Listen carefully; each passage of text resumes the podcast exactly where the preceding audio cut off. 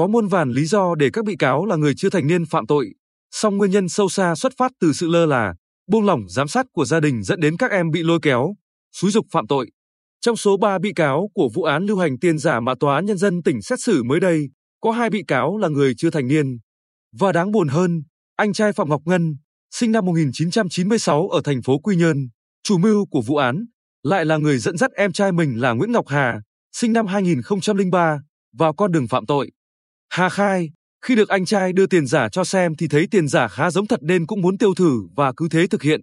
Còn Ngân thì thừa nhận, sau những lần lên mạng xã hội Facebook, biết việc mua bán tiền giả nên liên hệ mua thử và sau khi lấy một tờ mệnh giá 500.000 đồng mua trái cây thấy quá thuận lợi, nên đã rủ em trai cùng đi tiêu thụ. Dự tòa với vai trò là người giám hộ của bị cáo Hà, bà NTE cho rằng, do gia cảnh khó khăn, bản thân lo làm ăn nên thiếu sự sát sao để con phạm tội. Bà E dấm dứt nói trước hội đồng xét xử, thằng Ngân đã có công ăn việc làm, thằng Hà cũng đã lớn, nên tôi cứ nghĩ hai đứa biết suy nghĩ, nên có phần chủ quan không chỉ dạy con chu đáo. Xảy ra chuyện hôm nay, lỗi một phần do tôi bỏ bê con cái mà ra.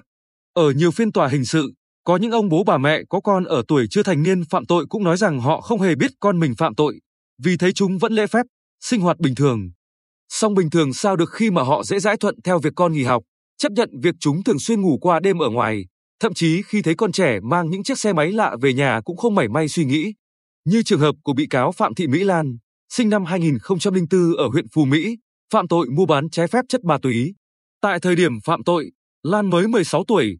nhưng gia đình đã để em vào thành phố Quy Nhơn thuê trọ ở cùng bạn trai và rồi bị lôi kéo phạm tội. Ông Nguyễn Văn Nghĩa, Phó Tránh tòa gia đình và người chưa thành niên, Tòa án nhân dân tỉnh, nhìn nhận tội phạm chưa thành niên đa phần phạm tội do bị xúi dục, lôi kéo và kích động. Có nhiều nguyên nhân dẫn đến việc người chưa thành niên phạm tội, trong đó nguyên nhân sâu xa vẫn là do sự buông lỏng quản lý của gia đình. Bên cạnh đó, với sự phát triển của công nghệ thông tin, không gian mạng được kết nối đa chiều, nhiều thông tin bổ ích, tích cực đan xen với các thông tin xấu, độc hại, tiêu cực tấn công, khiến các cháu dễ bị lung lay, lệnh chuẩn. Theo thống kê của Cục Cảnh sát Hình sự Bộ Công an, trung bình mỗi năm có ít nhất 13.000 người chưa thành niên vi phạm pháp luật, trong đó vi phạm hành chính, chiếm gần 63%. Đáng chú ý, trong số người chưa thành niên vi phạm pháp luật có gần 24% không biết chữ hoặc chỉ học hết tiểu học, gần 48% đã thôi học. Gần 21% người chưa thành niên bị khởi tố có hoàn cảnh gia đình không thuận lợi như bố hoặc mẹ bị phạt tù, ly dị, không có bố hoặc mẹ, hoặc đi lang thang. Từ những con số này cho thấy, điều kiện, hoàn cảnh bên ngoài tác động cùng với nhận thức chưa đầy đủ là yếu tố thúc đẩy hành vi vi phạm của người chưa thành niên. Ông Lê Thành Trung, Giám đốc Trung tâm trợ giúp pháp lý nhà nước tỉnh, phân tích, các cháu đang trong quá trình phát triển, hoàn thiện về thể chất và tinh thần, phần lớn chưa tự làm chủ được bản thân nên rất dễ bị lôi kéo. Xét về góc độ pháp luật, hiện nay có một số đối tượng lợi dụng tính nhân văn của pháp luật trong việc không truy cứu trách nhiệm hình sự đối với người chưa thành niên ở một số loại tội ít nghiêm trọng để lôi kéo người chưa thành niên thực hiện hành vi vi phạm pháp luật. Đây cũng là lý do mà tội phạm ngày càng trẻ hóa và phức tạp.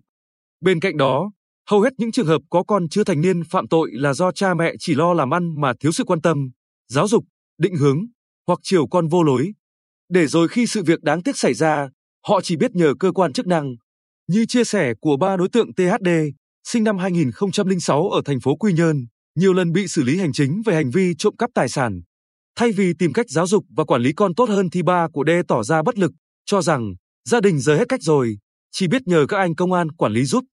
Theo ngành chức năng, để phòng ngừa tội phạm trong giới trẻ nói chung và người chưa thành niên nói riêng, ngoài công tác phòng ngừa tội phạm của các cơ quan tiến hành tố tụng,